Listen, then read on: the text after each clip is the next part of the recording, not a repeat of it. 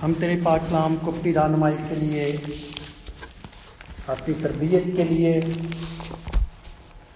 और रूहानी बालीदगी के लिए खोल चुके हैं। खुदावंद पाकरू की बातें पाकरू की रहनुमाई के बगैर ना तो हम सीख सकते हैं, ना कबूल कर सकते हैं और ना उन पर अमल कर सकते हैं। खुदावंद हमें पूरी संजीदगी, पूरी तौफीक दे के अपने आप को, अपनी सारी कुवत समेत पाकरू के स्पुर्द करें और खुदा उन तेरे पाक कलाम को सुने। ये सुनाम का वसीला देकर मांगते हैं। आमीन।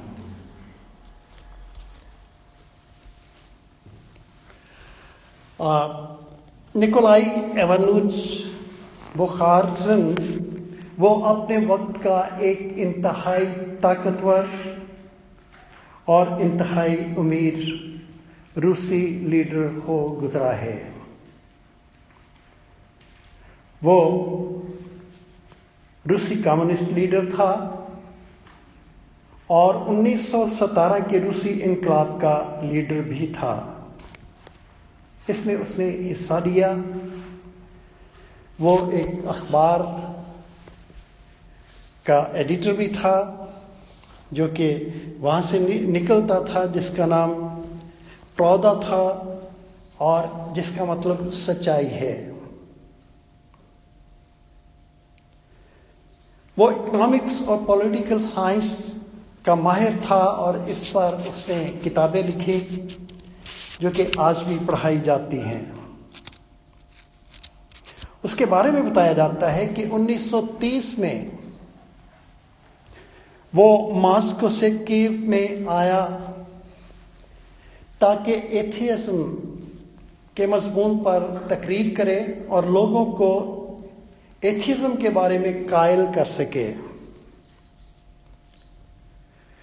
उसने अपनी शोला बयानी का सबूत दिया और एक घंटे से ज़्यादा वो तकरीर करता रहा। जितना उसके पास इल्म था, जितनी उसकी वाकफियत थी, वो मसीहत को गलत साबित करता रहा। अपनी दलीलों से, अपने दावों से वो मसीहत पर कीचड़ उछालता रहा। और जब उसने अपने खिताब को जो कि घंटे से जायद बड़े धुआंधार तरीके से जारी था ख़त्म किया वो ठहर गया और उसने उस हाल में जिसमें कि एक मजमा था एक चैलेंज दिया कि अगर किसी के बारे में क्रिश्चियनिटी के बारे में आ, कोई सवाल है जिसका वो जवाब देकर ये साबित कर सकता है कि क्रिश्चियनिटी एक ढोंग है और मसीहत एक बेबुनियाद मज़हब है या एथिज्म के बारे में कोई पूछना चाहता है तो उसके लिए मौका है। और वो ये चैलेंज दे के खड़ा देखता रहा। चंद लम्हे गुजरे, कोई भी उठकर आगे नहीं आया। लेकिन थोड़ी देर के बाद एक शख्स रफ्ता रफ्ता आया और आकर एवानुज बुखार के साथ खड़ा हो गया लेक्टन संभाला माइक्रोफोन संभाला और उसको जिसने तकरीर की थी, जो कि कम्युनिस्ट लीडर था, उसको देखा और पब्लिक की तरफ़ मुँह करके जितना भी उसका ज़ोर था, उस ज़ोर के साथ उसने कहा कि क्राइस्ट इज़ रिजन। उसका यह कहना था कि हॉल में एक तूफ़ान फट पड़ा, क्योंकि ये नारा उन लोगों के लिए नया नहीं था, क्राइस्ट इज़ रिजन, बल्कि ये रशियन ऑर्थोडॉक्स चर्च का नारा था और जिसका जवाब था कि he is risen in deed जब इस शख्स ने कहा कि क्राइस्ट इज़ रिजन पूरे का पूरा हाल फलक शगाफ जवाब के साथ गूंज उठा कि he is risen in deed आप सबको खुदा यसु मसीह का जीवना मुबारक हो, ईद क़्यामत मसीह मुबारक हो, मेरी तरफ़ से, मेरे ख़ानदान की तरफ़ से। हम सब ने एक दूसरे को ईस्टर की मुबारकबाद दी है और इस बार इस इबादत के बाद भी हम एक दूसरे को ईस्टर की मुबारकबाद देंगे। मैंने दो आयतें आपके सामने रखी हैं।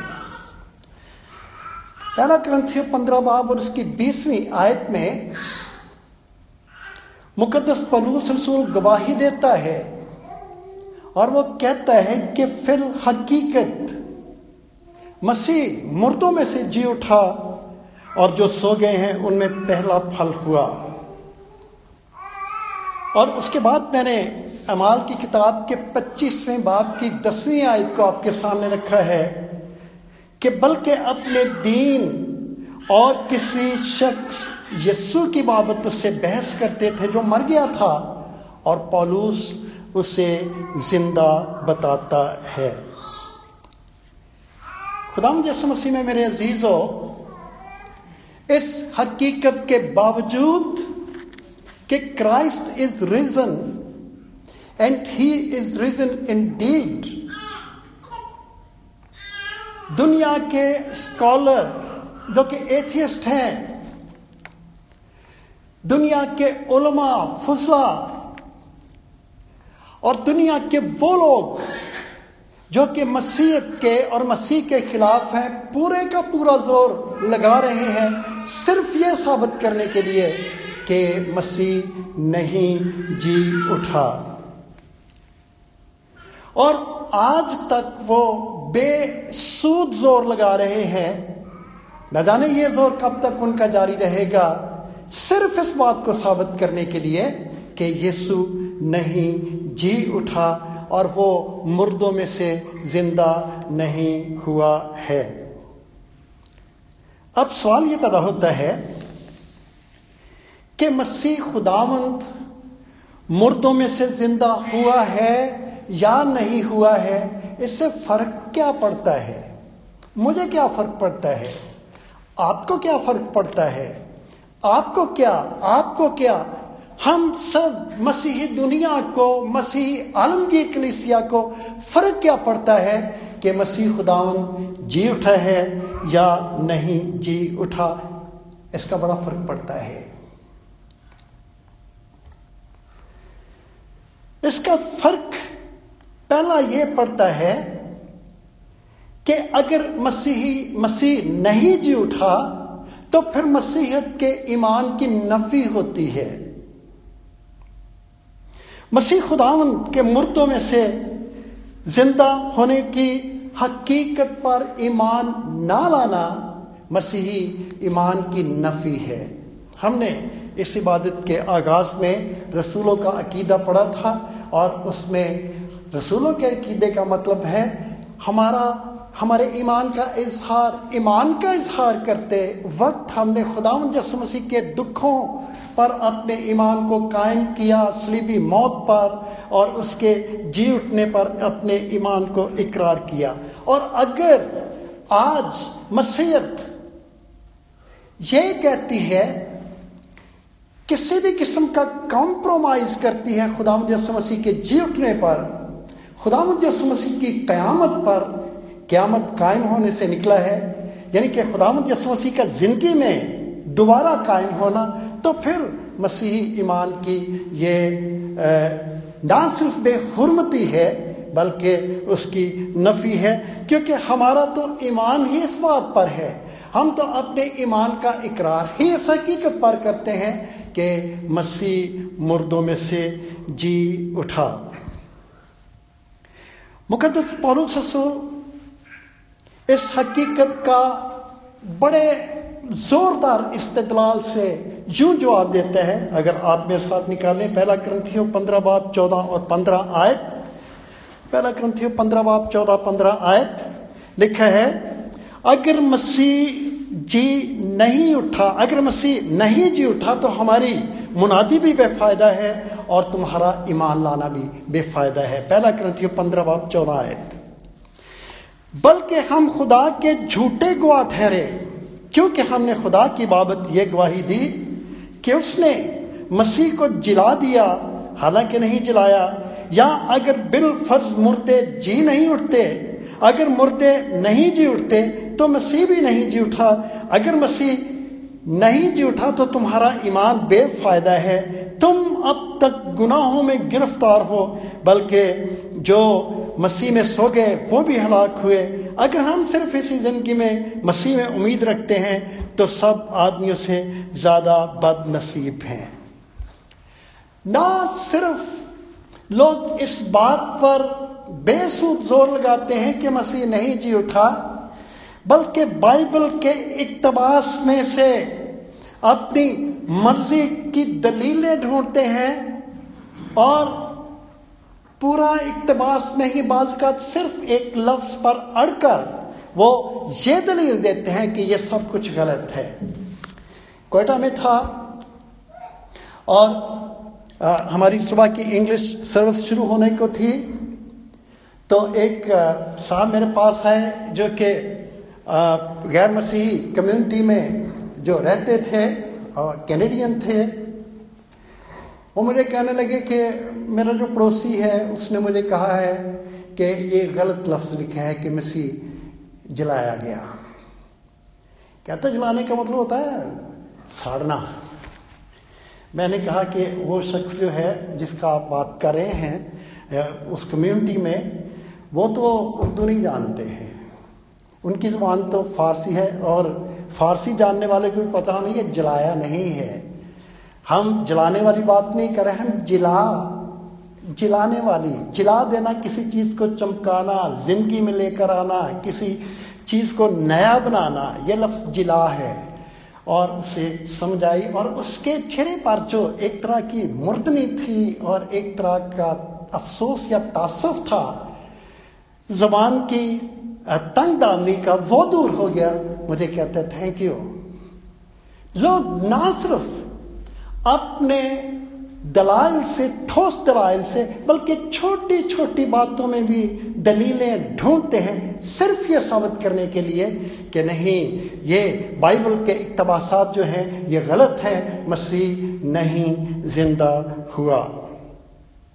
चुनाचे, ये हमारे ईमान की नफी है। अगर मसीही ये कहते हैं, या अगर मसीह इस बात को सुनते हैं, इस इस्तदलाल को, इस ये जो उन, उनकी एक ठोस बात जो कि वो पेश करते हैं, एक तो फिर ये ईमान की सिर्फ़ नहीं, नफी नहीं है, बल्कि मैं तो ये भी कहता कि ईमान की तजलील है, ईमान की बेजती करने के बराबर है। दूसरी हकीकत कि इस बात का फ़र्क पड़ता है कि मसीह खुदावंद मुर्दों में से ज़िंदा हुआ या नहीं ज़िंदा हुआ, फ़र्क पड़ता है। क्योंकि ये तालीम के मसीह ज़िंदा हुआ, मसीही ईमान की बुनियाद है। जो हमारा ईमान है, उसकी बुनियाद है। दुनिया में जितने भी मजाहब हैं, मैं कोशिश कर रहा था कि मैं मजाहब, जितने भी मज़हब हैं, उनको देखो कि गिनती में कितने हैं, मुझे नहीं मिला। लेकिन जितने भी मजाहब हैं, पेशवा मजाहब हैं, शायद एक एक को काउंट करना मुश्किल है। लेकिन जितने भी मजाहब हैं, उनमें सिर्फ़ मसीहत एक ऐसा मज़हब है, जिसकी बुनियाद मुर्दों में से ज़िंदा होने वाली शख्सियत के ऊपर, मसीह के ऊपर रखी गई है, जो कि मुर्दों में से ज़िंदा हुआ। कभी भी किसी मज़हब का लीडर रानवा मुर्दों में से ज़िंदा नहीं हुआ, बल्कि सिर्फ़ मसीह है। थोड़े दिन पेशतर ही मैंने एक बात पढ़ी थी कि एक शख्स स्कॉटलैंड का रहने वाला था, वो अपने एक स्कॉटलैंड का जो थियोलॉजियन था उसके पास गया। उसने कहा कि बात यह है कि मैं एक ऐसा मज़हब ईजाद करना चाहता हूँ जो कि मसीहत से ज़्यादा मकबूल हो। मुझे इस शख्स का नाम भी पता था जेन से निकल गया है। उसने कहा हम आप कर सकते हो, ऐसा कर सकते हो कि आप जो मज़हब ईजाद करना चाहते हैं, कर सकते हो। और मसीहत से वो ज़्यादा भी हो सकता है। अगर आप अपने मज़हब के लिए मसीह खुदावन जैसी शख्सियत को दुनिया के सामने पेश करें, जो कि मुर्दों में से ज़िंदा हुई है। क्योंकि मसीह की बुनियाद ही मुर्दों में से ज़िंदा होने वाली शख्सियत यीशु के ऊपर रखी गई है। ये तालीम ना सिर्फ़ ईमानदार के लिए बहुत ज़रूरी है और ईमानदार के लिए एक ठोस, मसीह ईमानदार के लिए ठोस तालीम है, लेकिन ये बजाते खुद खुदा मुजस्म मसीह के नज़दीक भी बड़ी अहम तालीम है।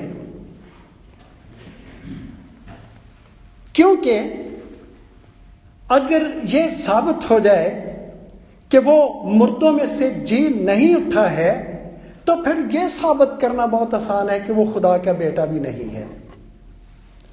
और जब वो खुदा का बेटा नहीं है तो फिर निजात दहिंदा भी नहीं है। इसलिए कलाम मुकदस फरमाता है रोमियो एक बात चौथा चौथी आयत कि मुर्दों में से जी उठने के बायस वो क्या हुआ? खुदा का बेटा ठहरा चनाचे ये तालीम ना सिर्फ़ ईमानदार के लिए बल्कि पाकलाम की ये तालीम ये खुदावन मसीह के नज़दीक भी बहुत आम है कि वो आ, मुर्दों में से जी उठा। चनाचे हमारा खुदावन अपनी हीन हयात में जब इस ज़मीन पर था, अपने जी उठने की हकीकत को, अपने जो वो दावे करता था कि वो खुदा का बेटा है, उसके सबूत के तौर पर पेश करता रहा। अगर आप मेरे साथ निकालें, मत्ती के जील उसका बारह बाब और उसकी दो आयात, उनतालीसवीं और चालीसवीं, मत्ती बारह बाब। उनतालीस आयत, चालीस आयत लिखा है। उसने जवाब देकर उनसे कहा, इस जमाने के बुरे और जिनाकार लोग निशान तलब करते हैं। मगर यूना नबी के निशान के सिवा कोई और निशान उनको दिया ना जाएगा, क्योंकि जैसे यूना तीन रात दिन मछली के पेट में रहा, वैसे ही इब्ने आदम रात दिन ज़मीन के अंदर रहेगा। उसके बाद यूना दो बाप और उसकी बीसवीं और बाईसवीं आयत लिखा है, यहूदियों ने कहा, चाल छियालीस वर्ष से, छियालीस वर्ष में मकदस बना है और क्या तू तीन दिन में खड़ा कर देगा? बस जब वो मुद्दों में से जी उठा तो उसके शागिर्दों को याद आया कि उसने ये कहा था और उन्होंने किताब मुकद्दस और उस कौल का जो यसु ने कहा था, यकीन किया। चुनाचे खुदामद यसु मसीह के अपने दावों का सबूत जो है, इन आयात में ये बहुत आम है। ये तालीम ना सिर्फ़ ईमानदारों के नज़दीक अहम है, क्योंकि वो मुर्दों में जीतने के बायस खुदा का बेटा ठहरा, लेकिन ये तालीम कि वो मुर्दों में से जी उठा खुदावन बार बार अपनी ज़िंदगी के दौरान अपने शागिर्दों के सामने अपने जी उठने की हकीकत को रखता रहा।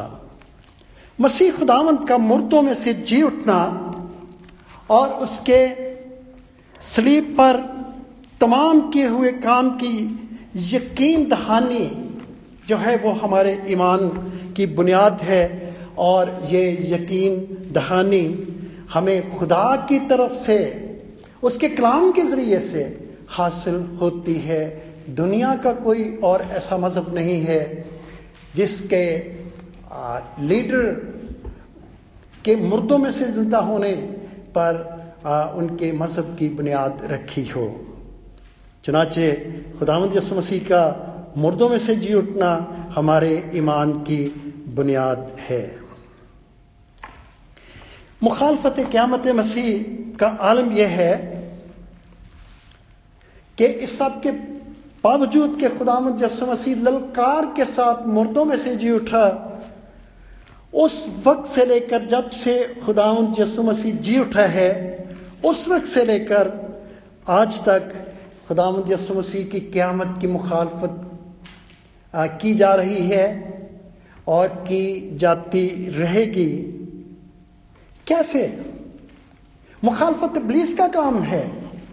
और इब्लीस ने दिमागों को और दुनिया के बड़े बड़े लीडर्स को जकड़ रखा है, इस मुखालफत पर मामूर कर रखा है और जब हम खुदावंद के पाक कलाम के इस बयान को, जिसमें कि खुदावंद मुर्दों में से ज़िंदा हुआ, बड़े गौर के साथ पढ़ते हैं तो हम ये देखते हैं कि अबलीस ने सरदार कायनों को अपने कब्जे में किया। और उनके दिल में मुखालफत वाले लफ्ज जो थे, वो डाले। चनाचे हम मत्ती कंजील उसका अट्ठाईसवां बाब और उसकी बारहवीं, तेरहवीं, चौदहवीं, पंद्रहवीं आयात में पढ़ते हैं, लिखा है कि जब सरदार कायनों को यीशु के जी उठने की इतला पहरेदारों ने दी तो लिखा है, और उन्होंने बुज़ुर्गों के साथ जमा होकर मशवरा किया और सिपाहियों को बहुत सा रुपया देकर कहा यह कह देना कि रात को जब हम सो रहे थे, उसके शागिर्द आए उसे चुरा चुरा कर ले गए। और अगर ये बात हाकिम के कान तक पहुँची तो हम उसे समझा कर तुमको खतरे से बचा लेंगे। बस उन्होंने रुपया लेकर जैसा सिखाया था, वैसा ही किया। और ये बात आज तक यहूदियों में मशहूर है। ये अल्फाज मती के झील में पाए जाते हैं, जो मैंने आपके सामने पढ़े। सरदार कायनों का ये बयान बड़ा सादा है, कोई बेचीदगी नहीं है। जो कि इबलीस ने उन्हें दिया यह है कि शागिर्द आकर उसे चुरा ले गए ज़िंदा नहीं हुआ है। शागिर्द आए थे और उसे चुरा कर ले गए हैं। यूना रसूल अपने अंजीली बयान में यूँ लिखता है यूना बीस बाब नौ आए, क्योंकि वो अब तक उस नविश्ते को जानते ना थे, जिसके मुताबिक उसका मुर्दों में से जी उठना ज़रूर था। दुनिया की कौन सी अदालत है जो किस बयान को कबूल करेगी कि शागिर्द आकर उसे चुरा के ले गए? कौन सी मजलिस है जो कि इन खाबीदा सोए हुए गवाहों की गवाही को कबूल करेगी और उसे मुस्तनद करार देगी? और अगर बिलफर्ज शागिर्द आए और यस्सु को चुरा कर ले गए, उसकी लाश को तो फिर जब शागिर्दों ने यह कहा, शागिर्दों को यह कहा गया कि तुम लाश चुरा कर ले गए हो तो चाहिए था कि वो, जब ये दवा उठा के यस्सु मुर्दों में से जी उठा तो उस लाश को पेश कर देते जो कि वो चुरा कर ले गए थे। इब्लीस ने बड़े भोंडे किस्म के जो एतराज़ात थे या जो टेक्निक्स थी, वो इन शागिर्दों को दी। और सरदार का इन्होंने कहा कि शागिर्दों को उन्होंने सिखाया कि कह देना कि हम सोए हुए थे, शागिर्द आए और लाश को ले गए। चाहिए था कि खुदाम जस मसीह के इस दावे की सूरत में उस लाश को पेश किया जाता जो कि शागिर्दों के पास थी। कैसे मुमकिन है कि शागिर्द लाश को चुरा कर ले जाते? हमने गुड फ्राइडे वाले दिन इस बात पर गौर किया था। रूमी सिपाहियों की संग दिली पर, कठोर दिली पर, हकूमत रूम की थी, हकूमत सख्त थी पहरे सख्त थे, शागिर्द डरपोक थे। वो तो स्लीप के वक्त स्वायक शागिर्द के सारे भाग गए थे। कैसे मुमकिन था कि कब्र पर हाकम की मोहर है साठ सिपाहियों का भारी पहरा है, भारी पत्थर है, कब्रस्तान का माहौल है, अंधेरा है, सख्त हुकूमत है, और ये डरपोक शागिर्द आए, डरे हुए शागिर्द आए और यीशु को निकाल कर ले गए। ये एक ऐसा हरबा है जो कि अबलीस ने लोगों को दिया, लेकिन वो लोग जो कि अपने जहन को इस्तेमाल करना जानते हैं, वो जानते हैं कि मुमकिन नहीं है कि चाको चौबन सिपाहियों की की पैरादारी में उस लाश को डरपोक शागिर जो थे, वो लेकर चले जाते। लेकिन ये इबलीस का हरबा है, जो कि नाकाम हरबा है। और इबलीस ने चाहा कि सिपाहियों के मुँह में ये अल्फाज डाले और डाले गए कि उसके शागिर्द आए और उसकी लाश को चुरा कर ले गए। फिर हम देखते हैं कि ये मुल्खदीन जो कि मुल्क हैं। इनकार करने वाले लोग, मानने वाले ना लोग, खुदा को। उनका रवैया है और वो इस बात की मुखालफत में ज़ोर लगा रहे हैं कि खुदा यसु मसीह जी नहीं उठा है। खुदा यसु मसीह की क्यामत का वो इनकार कर रहे हैं। एक मुल्क एक मुलहद ने कहा, उस वक्त तक वो मुलहद था। या उसका ये कहना इस बात को ज़ाहिर करता है कि वो इनकार करने वाला शख्स है। उसने कहा कि मैं यस्सु के मुर्दों में से जी उठने का हरगिज यकीन नहीं करूँगा। खा उसे अपनी आँखों से देख लूँ। ऐसे लोगों के बारे में तो जी उठे। यस्सु ने बहुत अरसा पहले फरमा दिया था। कि जब वो मूसा और नबियों ही की नहीं सुनते तो अगर कोई मुर्दों में से जी उठे तो उसकी कैसे सुनेंगे? उसकी भी ना मानेंगे। हम लुका सोलह बाब की तीसरी आयत में खुदा यसु मसीह के इन अल्फाज को पढ़ते हैं। फिर खुदा यसु मसीह के दोबारा जीतने के इनकार में एक और नज़रिया पेश किया जाता है, और वो गशी का नज़रिया है। सदियों से पेश किया जा रहा है। कि खुदा यसु मसीह स्लीप पर मुए नहीं थे, बल्कि स्लीप पर बेहोश हो गए और स्लीप से उतारा गया, कब्र में रखा गया और एक ताला हवा का झोंका आया और खुशबुओं की महक के ज़रिए से जो कि उसे लगाई गई थी यस्सु को होश आ गया और यही नज़रिया अहमदी हजरात पेश करते हैं। रोजनामा जंग में मैंने एक दफ़ा पढ़ा था। आ, मैंने अखबार की तारीख भी लिखी है 10 फरवरी उन्नीस में इसी बयान की वजाहत की गई। इन हजरात के मुताबिक के यस्सु गशी का शिकार था होश में आया और होश में आने के बाद सफ़र करते करते फ़लस्तीन में पहुँचा।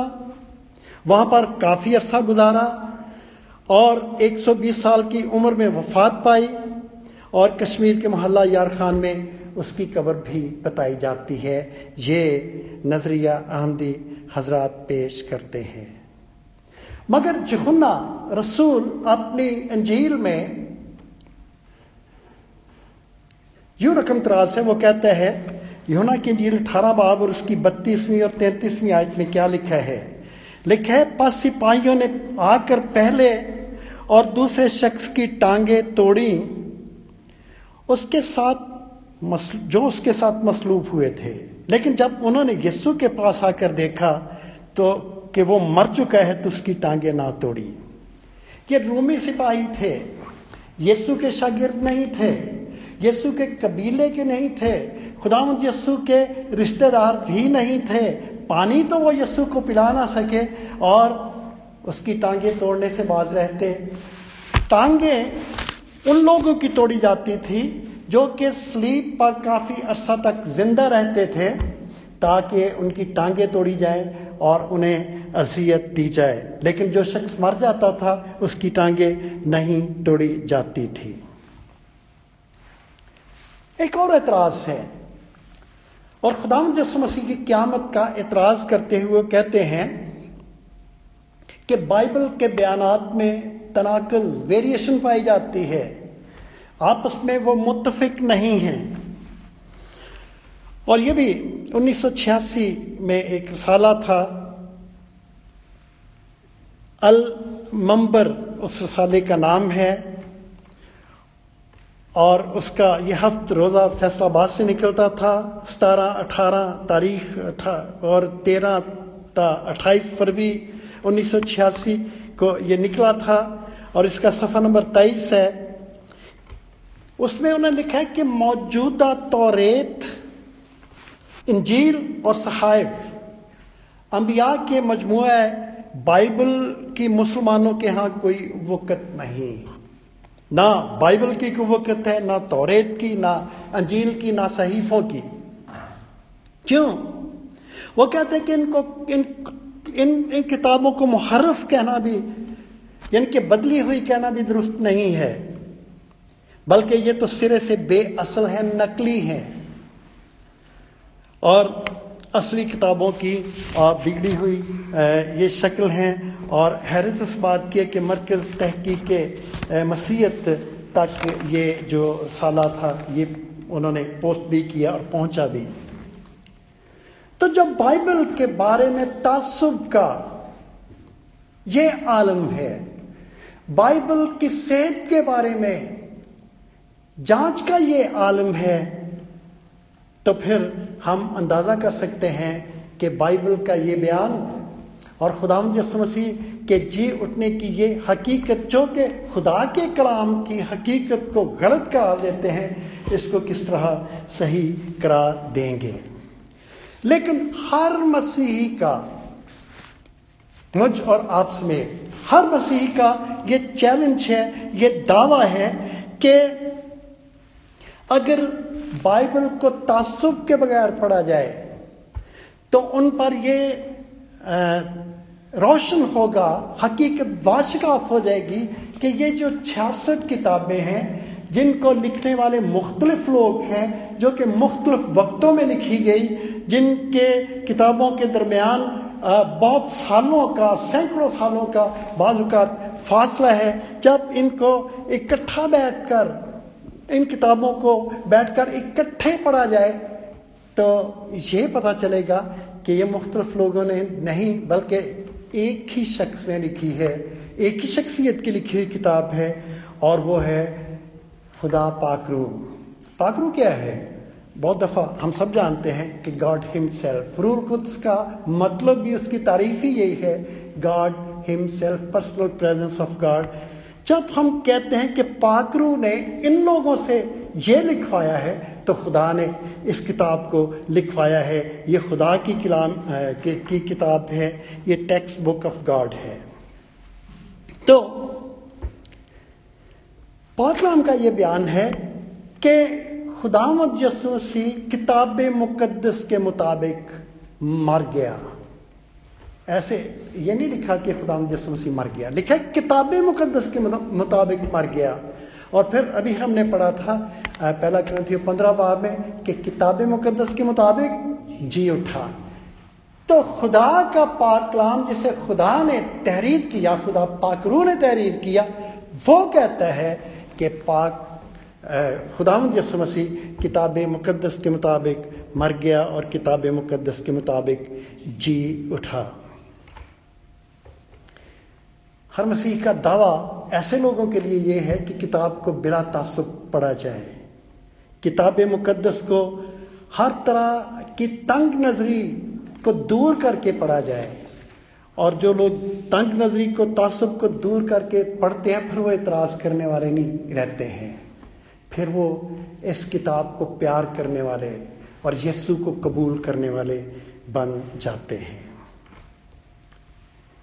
ये भी कहा गया, खुदावंद यसु मसीह के ज़िंदा होने पर एक और नज़रिया भी दिया गया कि जी, ये फरेब नज़र है। बाज़ात कोई शख्स होता नहीं है, लेकिन ऐसा महसूस होता है कि शख्स कोई चल फिर रहा है। ये फरेब नज़र है।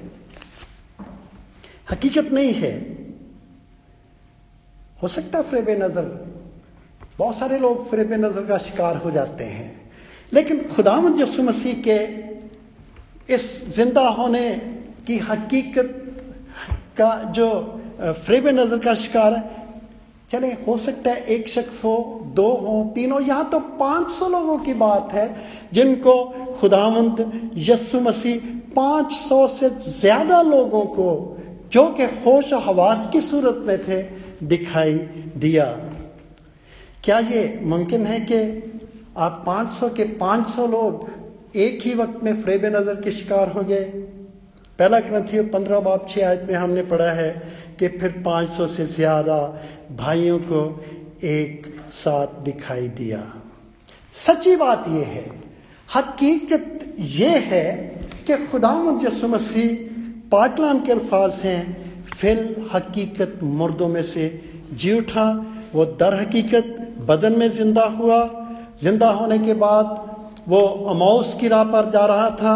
फिर हमने यहुना की अंजील का दूसरा जो बयान पड़ा है, वहाँ शागिर्दों पर जार हुआ जो कि मछलियाँ पकड़ रहे थे और उनके साथ वो बातें करता रहा, बैठकर खाना खाया और अमोस की राह पर जाने वाले लोगों के साथ वापस घर में आया।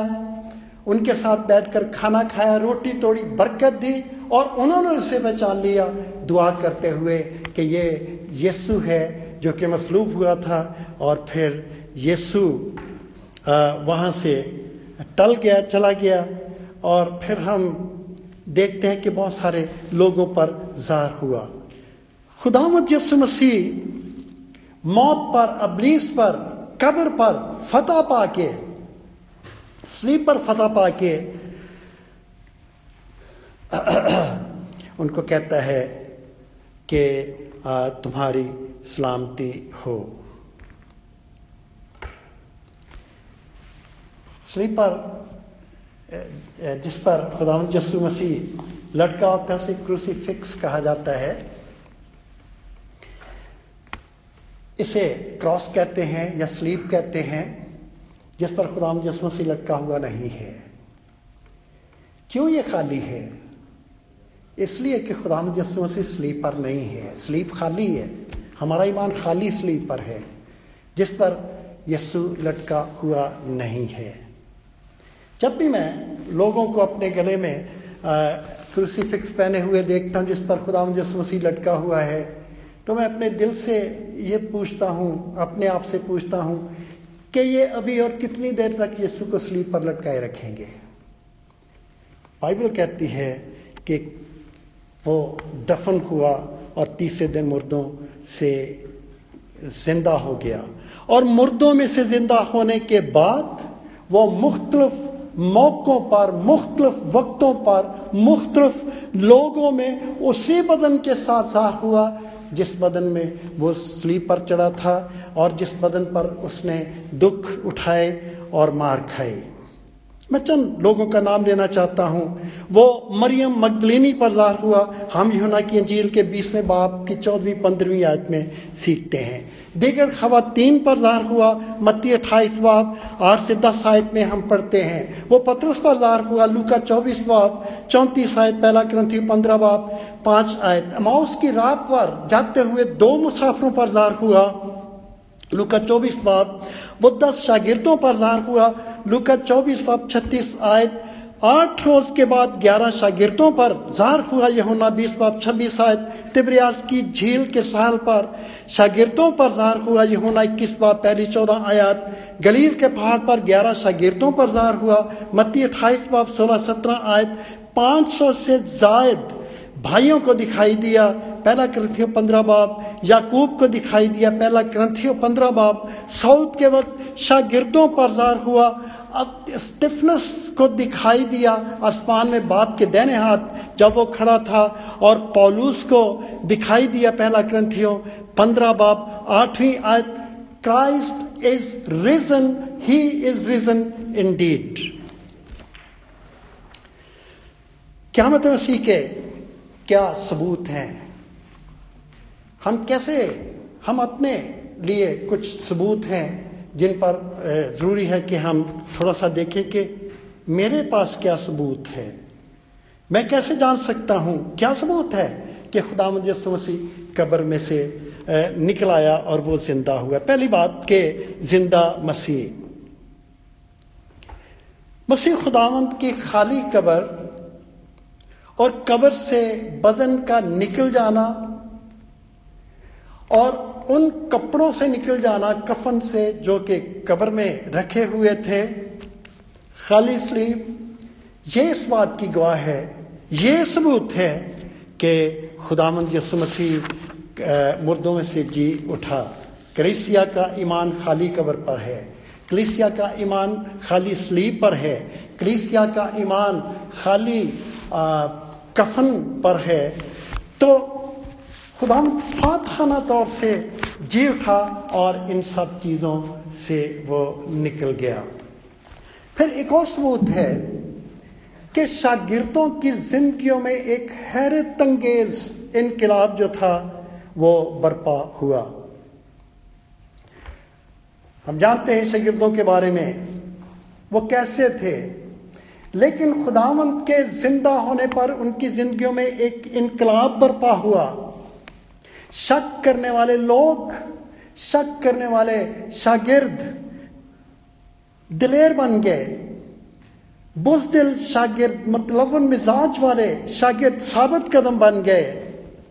मौत की खबर सुनकर लर्जा जाने वाले लोग खुदामद मसीह को मुर्दों में से ज़िंदा देखकर इतने बहादुर हो गए कि उन्होंने मौत की परवाना की। और याद रखने वाली बात है कि सिर्फ़ एक शागिर्द जोहन्ना जो कि खुदाम मसीह की माँ को अपने साथ अपनी माँ बना कर ले गया था खुदाम मसीह के कहने पर सिर्फ़ वो तिबाई मौत मरा है।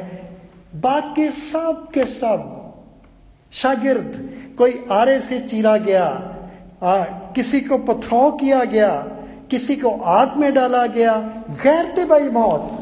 मरे और उन्होंने यस्सु का इनकार नहीं किया। ये इनकलाब था कि वो शागिर्द, जो कि खुदावंत यस्सु मसीह के दुश्मन थे, अब वो दोस्त बन गए और जो रकीब थे, वो रफीक हो गए, जो दूर थे, वो नज़दीक हो गए। ये एक इनकलाब था जो कि खुदाम मसीह के ज़िंदा होने के बाद शागिर्दों की ज़िंदगी में आया।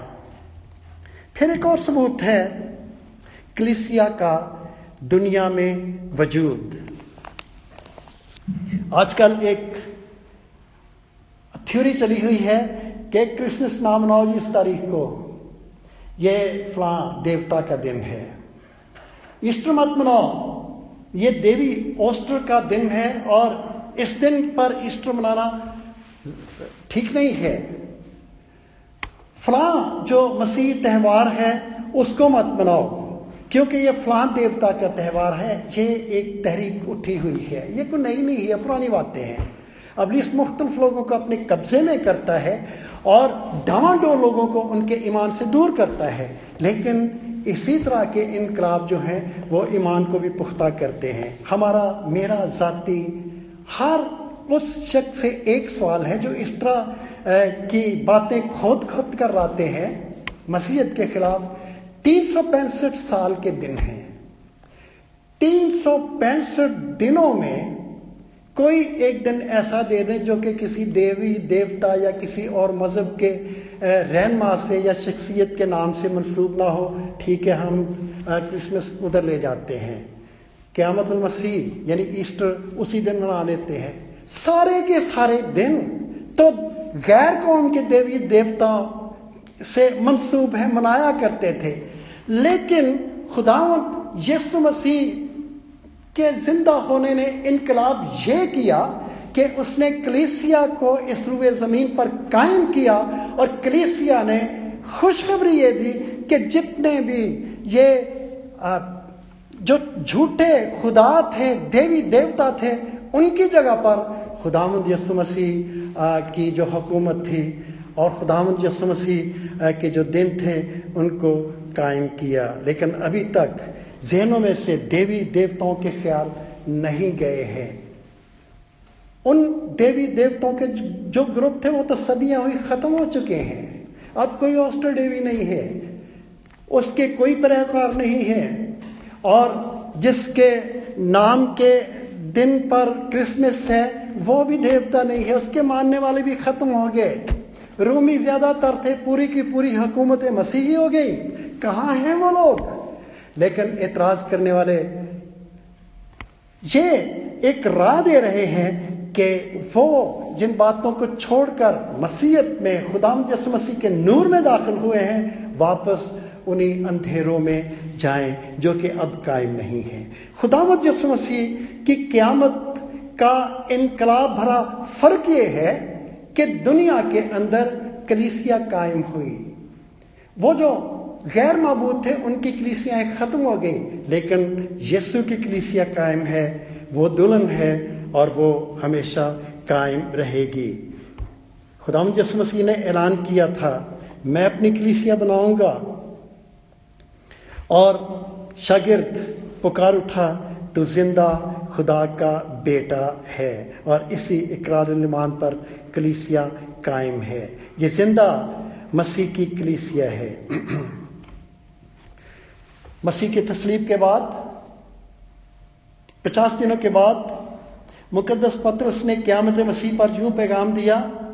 उसने कहा था, आप अमाल की किताबें पढ़ सकते हैं, लेकिन खुदा ने मौत के बंद खोल कर उसे जू जलाया, क्योंकि मुमकिन ना था कि वो उसके कब्जे में रहता। यही मुनादी रसूली शहादत की बुनियाद है। फिर खुदावंत का दिन एक और सबूत है, खुदावंत यसु मसीह के जी उठने का। यह दिन हमें याद दिलाता है कि मसीह खुदावंत जी उठा है। मसीह इस्तवा में इस दिन को हफ़्ते का पहला दिन या खुदावंत का दिन कहकर पुकारा जाता है। और नए एहतनामे में इसका मुतद बार ज़िक्र हुआ है। ये वही दिन है जिसे खुदावन ने मुकर किया है। हम इसमें शादमान होंगे। फिर हम इसके सबूत के तौर पर मुकदस पौलूस रसूल को देखते हैं जो कि बिल्कुल बदल गया। ज़िंदगी उसकी तब्दील हो गई। और पौलूस रसूल की ज़िंदगी पर हज़ारों किताबें लिखी जा चुकी हैं और उसे रसूल आज़म भी कहा जाता है। और ये एक ऐसा रसूल है जिसके दलाइल का मुकाबला लोग नहीं कर सकते थे और वो अपनी गुफ्तगु और दलाइल की वजह से खुदा मसीह को खुदा का बेटा साबित करके लोगों को उसे कबूल करने पर मजबूर करता था।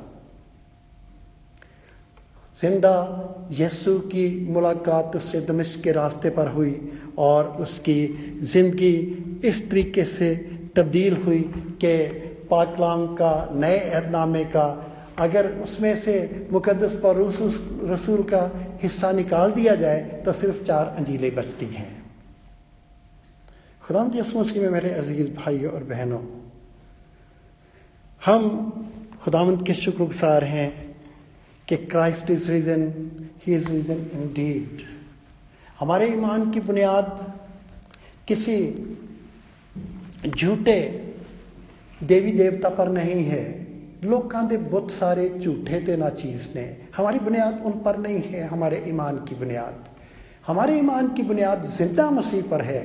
जो ज़िंदा है, बाप के डैने हाथ बैठा है और जो आने वाला है, और जब वो आने वाला है तो ये ईस्टर, ये ईद क्यामत मसीह हमें एक तहरीक देती है और हमें मुसम्म इरादे की रूह देती है कि हम उसे अपना शख्सी निजात दहिंदा कबूल करते हुए हम उसकी रिफाकत में, मार्फत में बढ़ें और तरक्की करें। वो मुर्दा नहीं है, वो ज़िंदा है, वो हमें जानता है।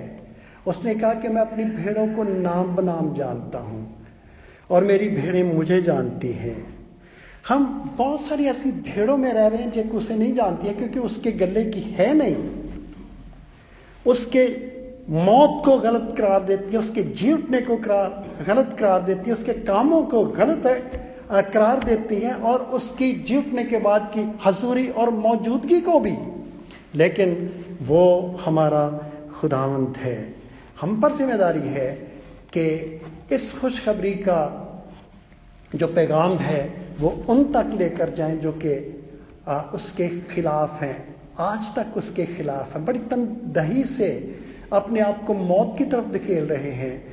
और पैगाम यह है कि मेरे भाई और मेरी बहन, आप जो कि क्यामत मसीह की मुखालफत में हैं, आप जो कि खुदामद मसीह की कुदरत की मुखालफत में हैं, खुदामद आपको प्यार करता है, आपको बुलाता है। वो आपको ज़िंदगी देना चाहता है, आप ही के लिए हुआ और कब्र में रहा नहीं, जी उठा, क्योंकि वो आपको बचाना चाहता है। कब्र के इसीलिए वो अंदर नहीं, वो बचाना चाहता है, ज़िंदा है, वो आपको आवाज़ देता है और आप उसकी आवाज़ को सुने। खुदा हमें तोफीक दे कि हम इस ज़िम्मेदारी को पूरी दंतही से अदा करते रहें। एक मरतबा आप सबको ईस्टर मुबारक हो।